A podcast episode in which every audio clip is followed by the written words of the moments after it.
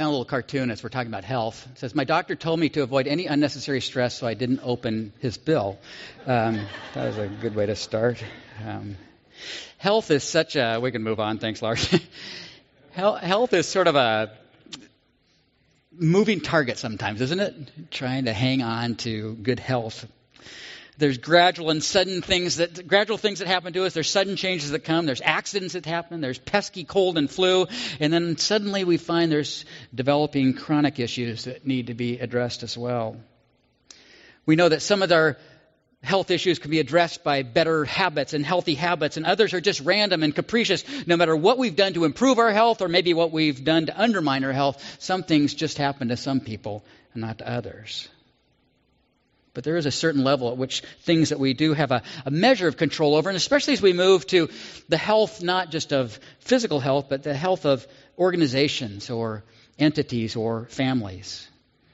We know in a growing sense in the corporate world, uh, the importance not only of financial health, but of organizational health is there as well.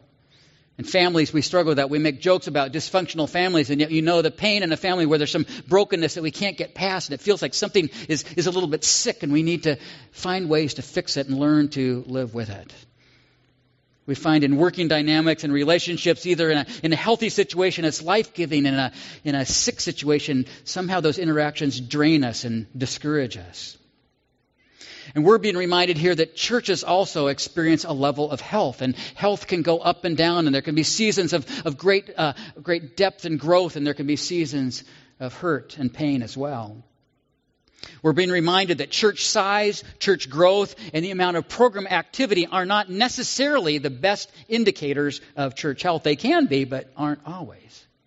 And so we're in this series that we began last week called Healthy Church. If you were not able to be here last week, I'd encourage you to listen to last week's message. It has been uploaded. It's on the website, and uh, you can listen to that as we sort of laid the foundation for this. I'm going to be challenging you to listen to all the messages, whether you're here or not, not because I think I'm a fantastic preacher, but because I am committed to us uh, assessing and strengthening the health of this church. And I'm challenging you, inviting you to be on board with that as well. We're talking about healthy church. We are revisiting some of the things that we have learned about our church, especially in the last four to five years. We're revisiting some of the vision that we've worked on, the changes that we've brought, the planning that we have tried to put into place to address some of the areas of, of health and growth. We did some survey work to assess health, and so we are uh, reacquainting ourselves with the criteria that we used, and those are the ten healthy missional markers. You see them listed on this. Uh, this is supposed to be like at the nurse's station. My wife came up with this idea, but that's what these are here that we'll be looking at. They're also on the back of the insert in your bulletin. I will keep those on the back through the whole series to remind us what these healthy missional markers are. It's reminding some of us who've been around a while, and it's uh, bringing you on board if you're newer to us, these healthy missional markers that we've done this assessment around. But we're also reinforcing the most vital indicator of health, and that is our devotion to Jesus. Our devotion to Jesus, our commitment to pursue Him, depth in our relationship with Him, and to pursue His priorities for our life together and our mission in the world. So this is what we're saying each week, that what makes a church a healthy church? We're looking at several markers that will help us answer that question, but in and under and through it all must be our deepening devotion to Jesus and our commitment to what He calls His church to be and to do.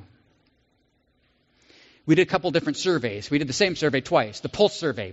We did it first in the, uh, the fall of twenty eleven, and then we did a second time early in uh, twenty fourteen. And in that, there were uh, uh, we were rated on, on how we answered questions around these ten, marker, ten markers. In both years, in twenty eleven, twenty fourteen, the highest one was global perspective and engagement.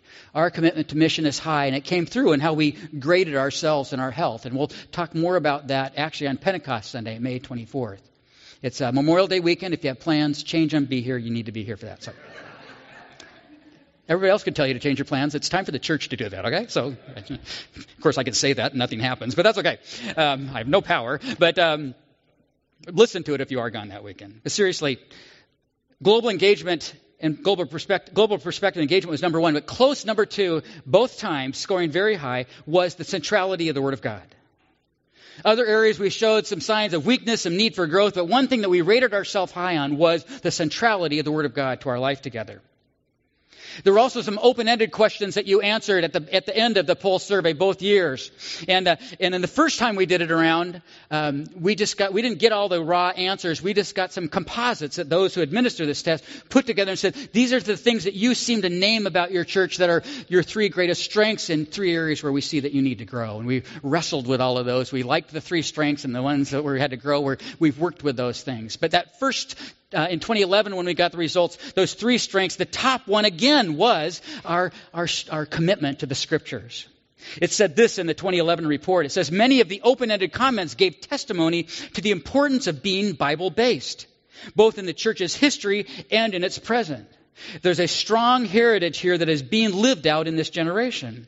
Those comments just serve to illustrate the reality of the survey score for centrality of the Word, which was one of the higher numerical scores. This is not just effective pulpit ministry, which was mentioned by many, but is displayed in the reality that at least in twenty eleven, those who took the survey reported seventy-six percent of respondents are in a group studying the Bible together at least twice a month. That was Sunday school, small groups, a Bible study, fellowship, community Bible study, whatever. seventy-six reported then of being involved in Bible study beyond what you get here on Sunday morning. In twenty fourteen, the Pulse survey was the same score. The centrality of the Word came through high. It only underscores and declares we love the Word here, don't we? We love the Word of God. That's one of the reasons I love to preach, because I love the Word of God, and I want you to love it more and to get into it more. We love the Word of God here. The question needs to be asked in terms of our health. How are we doing moving from that love and familiarity of the Word, or sometimes the defense of the Word of God? How are we doing to truly let it form Christ in us and move us to live more fully for Him? That's the health. The health comes not just what we know, but how we let it form who we are. How is it inspiring us and encouraging us and moving us towards pursuing the priorities of Christ?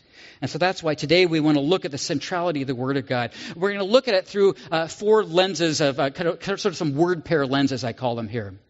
The first word pair is information and formation. The second pair is story and stories. Thirdly is personal and public in terms of our reading of the Word. And then fourthly, we want to come back to Christ by looking at both the written Word and the living Word. Beginning with information and formation. Our text this morning that Emily read all the way through, should be through verse seventeen, my bad, not hers, tells us that the Word of God is God-breathed and inspired. It's written by human beings to particular people in particular situations. I read something this week that said the Bible is not written to us. It was written to people a couple thousand years ago, but it's written for us. It was written by specific people at a specific time in particular situations. Yet also it reveals bigger truths and realities about God and how we are to live in relationship to Him. The Word of God guides and forms everything we do as believers. And so it must be central to who we are and to what we do. But we remember, must remember that it comes to us not just as information to be taught, interpreted, learned, memorized, proclaimed, and defended. It does come as information, but it also comes to form us, to transform us into fully devoted followers of Christ. It is information, but it is also for our formation.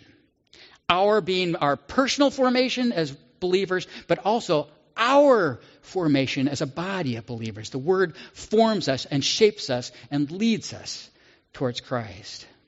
It's not just information about God, but it's also about knowing God. Not just knowing about God, but knowing God. This is so tied into our history as an evangelical covenant church. The Word has always been central to covenanters. It not only is uh, one of the healthy missional markers that we're using to check vitality, but it's listed as number one of our six affirmations as a covenant. What do we believe? We go to these six affirmations, and number one is the centrality of the Word of God. Our movement, what is the Evangelical Covenant Church now, started as a Bible study movement in Sweden in the middle of the nineteenth century. It began as Bible studies. It began as a small group movement. Those small groups were called conventicles. They were for deeper study, they were for devotion to Jesus, and they were for worship together. These faithful people, they would go to the state church in the morning, and they would receive information about the Bible.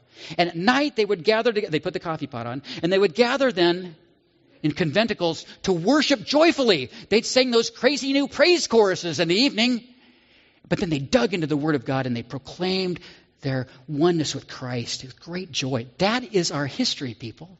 That's what we come from. Whether you're Swedish or not doesn't matter. That is the heritage that we have as a church, as believers. Not our ethnic heritage, but our spiritual heritage.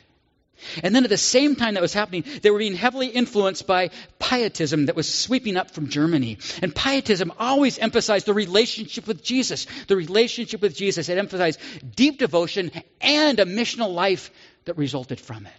Not just keeping Jesus all to me, but living in Christ and then moving out towards others who need him. These early Bible studies were heavily influenced by pietism, a love for the Word, but being formed by the Word to be lovers of Jesus and servants of Jesus. It's a word also that renovates and equips. I hadn't used these words before, but in preparation for the message today, I looked at a video. You can look it up too on, on covchurch dot org or covchurch dot t v. But it was uh, it's on this this point, the centrality of the Word of God. And it's produced by The Covenant, and it uh, features two of our professors from North Park Seminary, Klein Snodgrass and Paul Koptak. And in this video, I think it's about twenty-five, twenty-seven minutes long, uh, Paul and Klein talk about the centrality of the Word to us as believers uh, in the Covenant Church. And at one point, Klein Snodgrass says, being biblical is not easy. Being biblical is not easy. It brings renovations in our life. In other words, not just knowing the Bible, if we're going to let the Bible really get into us and form us, it's not going to be easy. Because it's going to change us. It's going to, he used the word renovations. I don't know if that was shortly after he had concluded a renovation on his home. But if you've done a renovation on your home, you know that it's really, the final pro- the, the planning is fun and the final product is fun. But in between, I always tell people, your life is not hard because you are doing a remodel. You chose this. This is not suffering. But it is kind of a pain because it never goes the way you want it to go. It always costs more than you want it to go. And if you've never done a re- renovation, spend a couple hours on H G T V and you'll know how horrible these people's lives are until their project is done and they have the holy grail of granite countertops and stainless steel and everything's fine. But anyway, but but renovations can be a pain when you're in the midst of them and the hassle in the midst. But the outcome is good. And, and sometimes those renovations that happen to us can be painful and difficult and we wonder when it's going to be done and why it's costing us so much time and energy. And yet God sometimes is doing that transforming work in us and making us more like Christ. Being biblical is not easy. It brings renovations in our lives, but it's a, it's a good outcome. Also in my study, I looked anew at this passage from Second Timothy.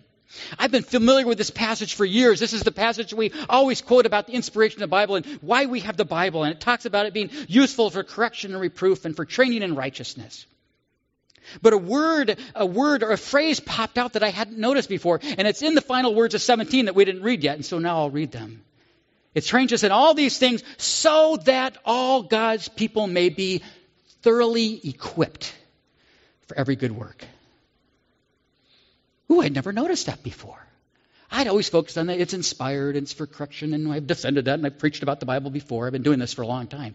I'd never noticed that it said, so that all of God's people may be thoroughly equipped for every good work, not fully equipped to answer all the questions in a Bible quiz, not fully equipped to hit a home run at Bible baseball, which I never played as a kid, but some of you did. To be thoroughly equipped for good works, every good work. Equipped, we love that word. It's a word we, we, we speak of when we talk about spiritual gifts. If you know the ch- fourth chapter of Ephesians, we read this just last night with the confirmation kids. I went over this text of, of God gave gifts to people so that the church would be equipped and built strong as a body of believers. We're equipped by the gifts of the Spirit. And the Word of God equips us as well. We like that word so much, we include it in our vision statement as a church. That we imagine ourselves in an inviting community that is equipping people to go make a kingdom difference. And the equipping is here where we grow as deep disciples, and we do it in and through and around and with the Word of God. It's an equipping word, equipped for every good work. The good works are those kingdom different things that we do here and outside. The Word of God is information, but it does a work of formation. This is the shift that we've noticed in terms of titles and church departments from Christian education to spiritual formation. Some people think like, oh, it's just a cultural thing. Everybody says you got to do it. Well, education sometimes means these are the facts you got to learn. Christian education is information. Christian formation says, what's it doing to who we are? And that's why some of these titles have shifted over the years. Information and formation. Another word pair that helps us keep the word central is the two words story and stories. Story and stories. Or something I read this week said the difference between meta-narrative and Bible trivia.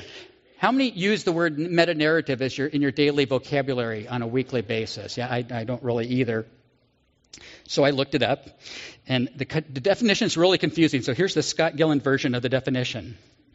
A meta-narrative is one big story or narrative that ties together all the little narratives. A meta-narrative says there's all these different little stories, but there's one big story that ties it together. Now, popular philosophy and postmodern philosophy says there is no meta-narrative. There's random chance. There's all kinds of stories that are being told and written and lived out around the world, but there is no meta-narrative. But people of the Word, the people of God, know that there is. There is a big story that ties it together. There is a God who is at work. There is a God who is revealing himself and tying all of these narratives together. It is the story of God, and it is the story of God's people. The Bible is the story of God.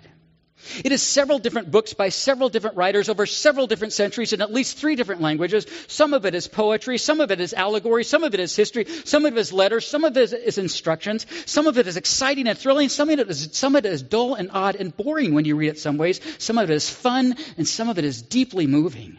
But it's all one big story that God is writing. From creation, to the fall into sin, to God's loving pursuit of his people, to bring them to redemption, to promise the Savior, to bring Christ, for Christ's sacrificial death to forgive sins, to his resurrection to give us hope that we can have a heavenly hope in which we will live forever. It's one story. The problem is sometimes we just learn the stories and not where or how they fit. There's some great stories out of Exodus and the life of Moses. There's some great stories about Joshua who fit the battle of Jericho, which means he, it took me several years, but I find, found out that fit meant fought. Maybe you all knew that all along, but he fought the battle of Jericho, and the walls came a-tumbling down. Daniel's story. I mean, Dan, how many people have you, how many times have you heard the story of Daniel, the fiery furnace, and all the other stories that, uh, and the stories of Jesus, the great miracles, water to wine. Stories, songs, and details. But sometimes those can shift into places of trivia. They can become parts of parts of jokes or parts of uh, of songs that we might sing that make reference to a, a miracle.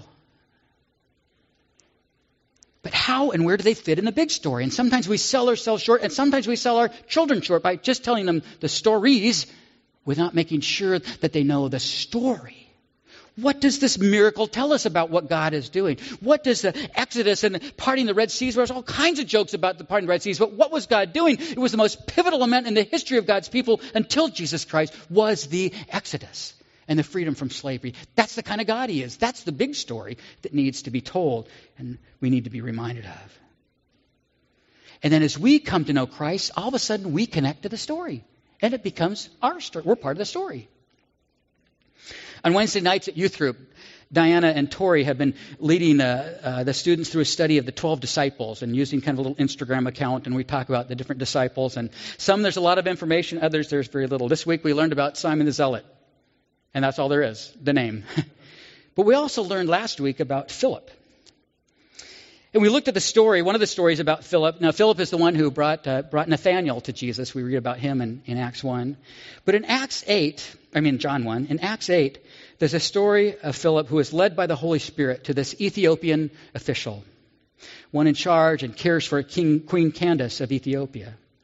And as the Spirit brings him, Peter hears him reading the Word of God. He's reading from the Old Testament. There wasn't a New Testament yet.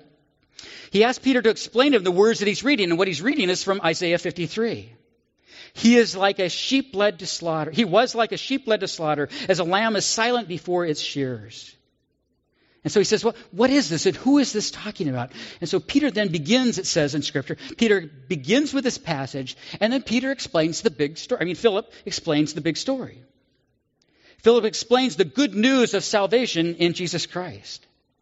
And this man begins to get it. He sees himself in this story. This man described in Isaiah fifty-three has no descendants. And if you know about the Ethiopian, he was an Ethiopian eunuch, meaning that he would physically be unable to ever have descendants. And the Isaiah text speaks of having no descendants.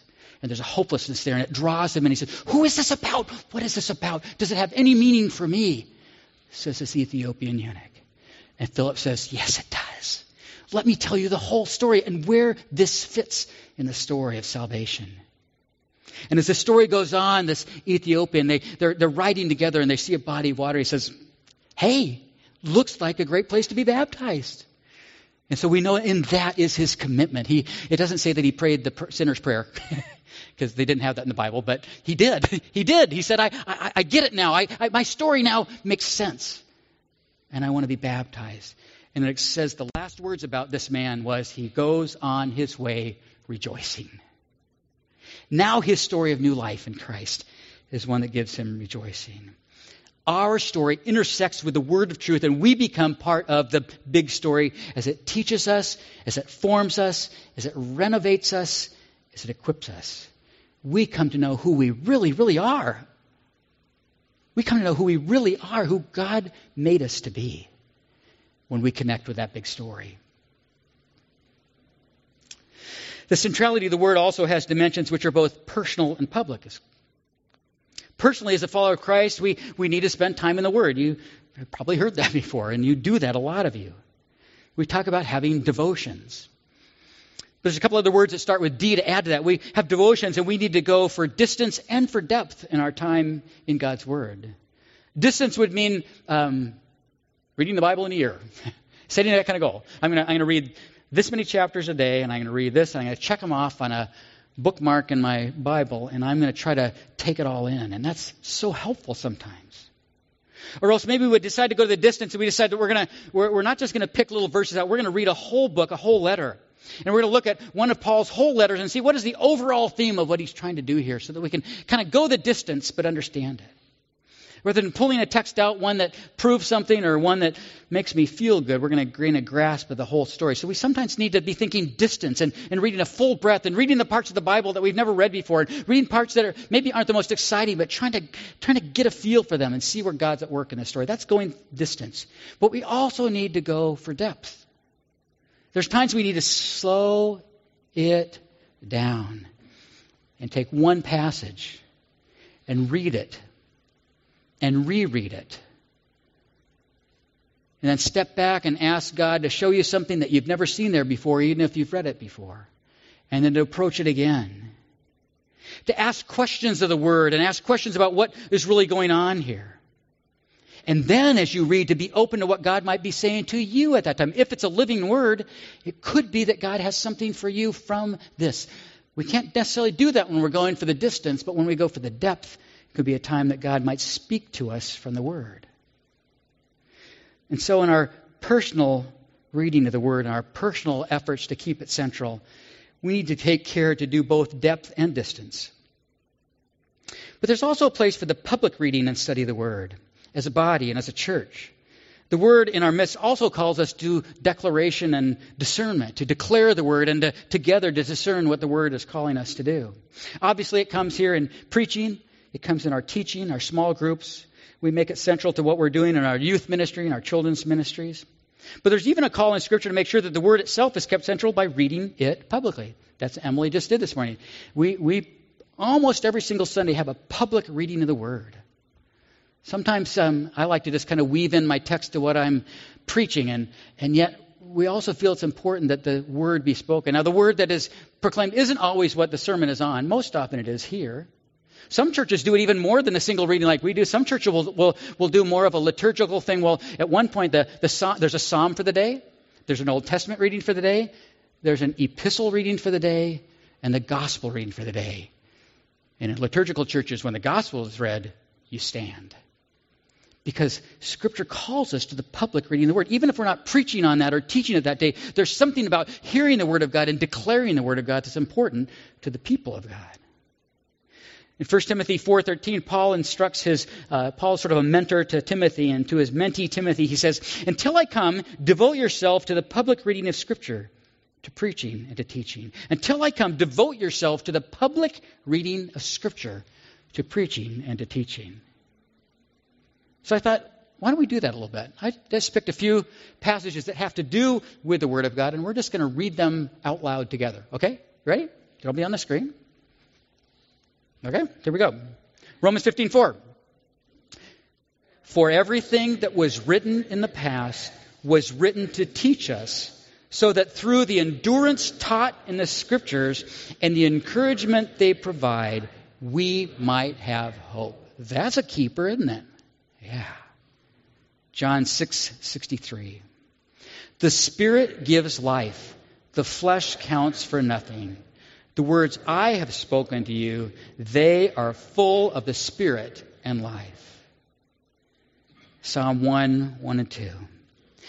Blessed is the one who does not walk in step with the wicked, or stand in the way that sinners take, or sit in the company of mockers, but whose delight is in the law of the Lord, and who meditates on his law day and night. And we already sang this, but now we'll say it.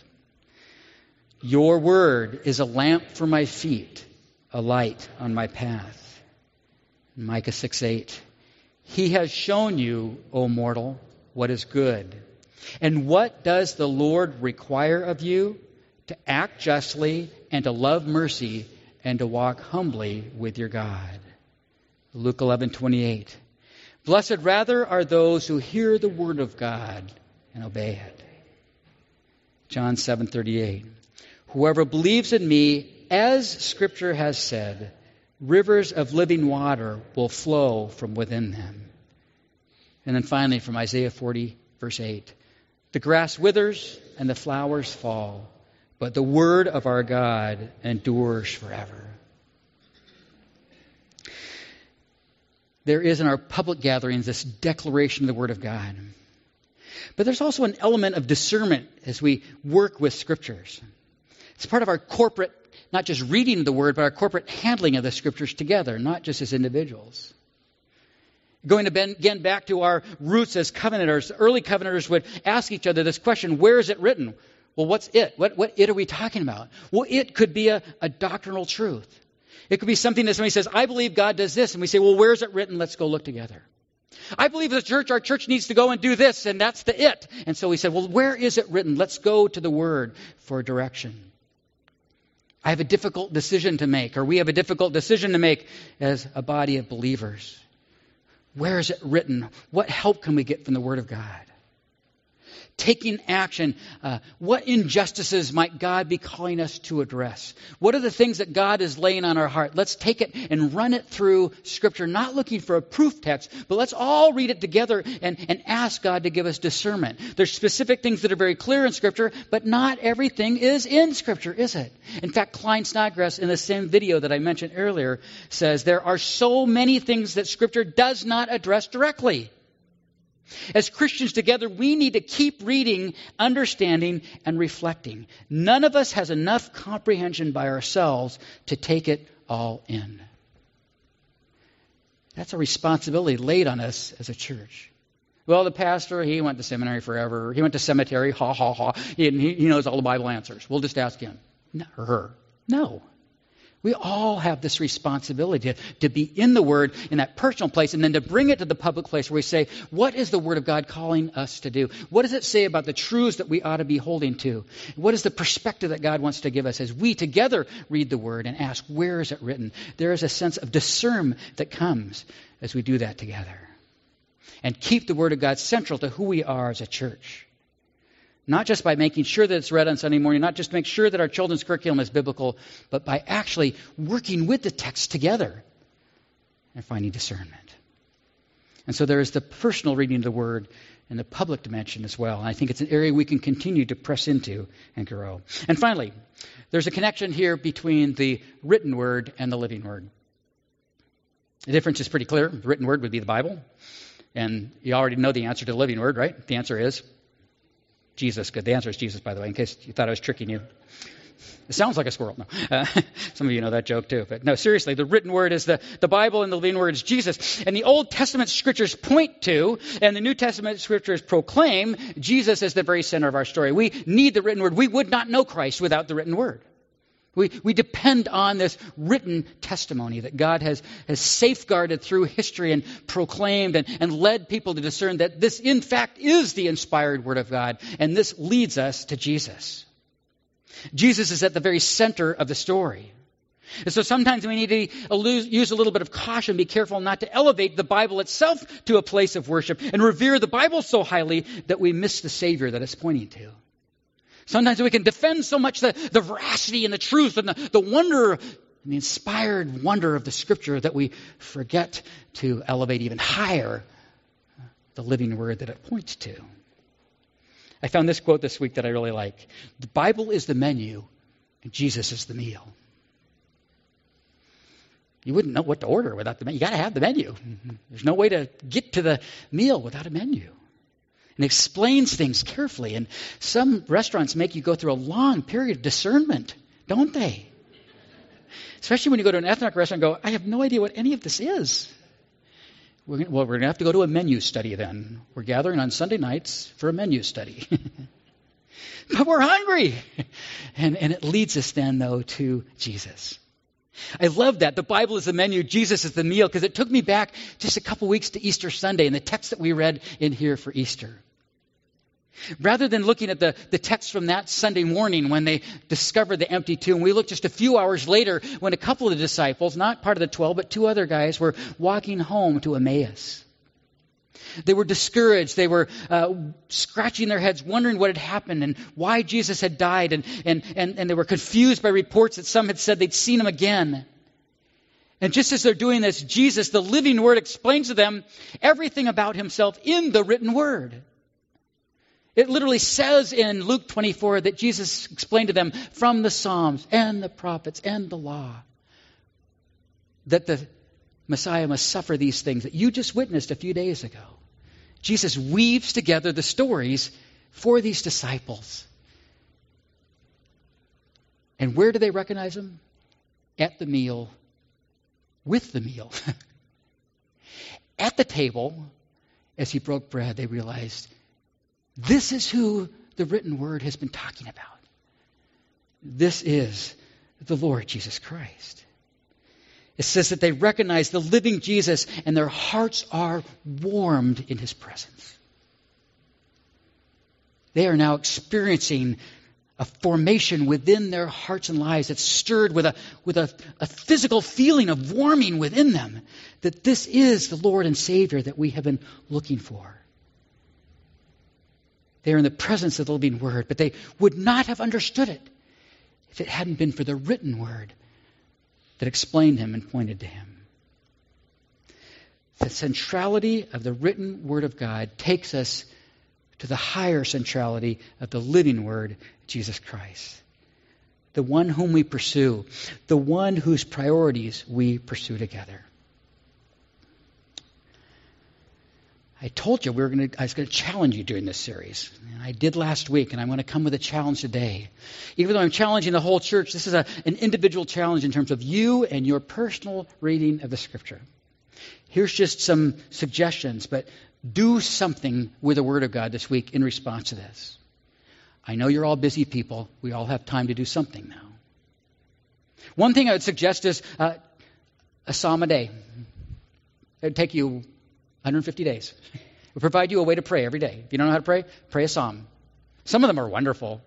They're joy-filled and they exalt God. Some of them are like really difficult. Some of them, the psalmist is mad.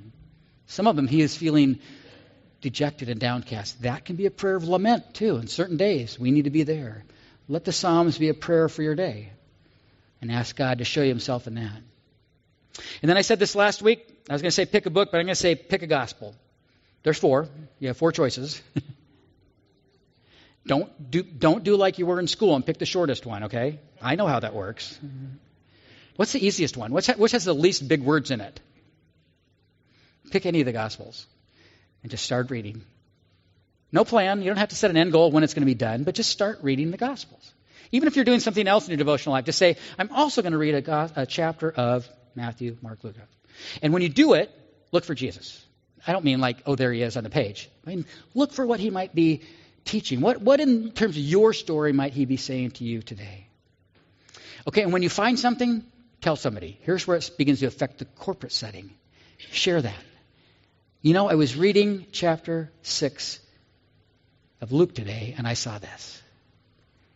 You know, I have never seen before in the second chapter of John, after the water and wine thing, where Jesus said this. Pick a gospel, read it, and tell somebody else what you found. We have our little checklist. I'm going to check off centrality of the word, not because we got it all down, but because we have talked about it, and we've issued a challenge, and we're going to keep it at the center of who we are. Let's pray. Lord Jesus, we do thank you for the living word. We thank you for this written word that it comes alive, that you have formed it by your Spirit. We thank you for the authors that you inspired and moved to write these words. And we thank you that you've seen fit that we can have this as a text and as a, a collection of writings that becomes so much more. Thank you that there is a meta-narrative and there's a big story that you've invited us into.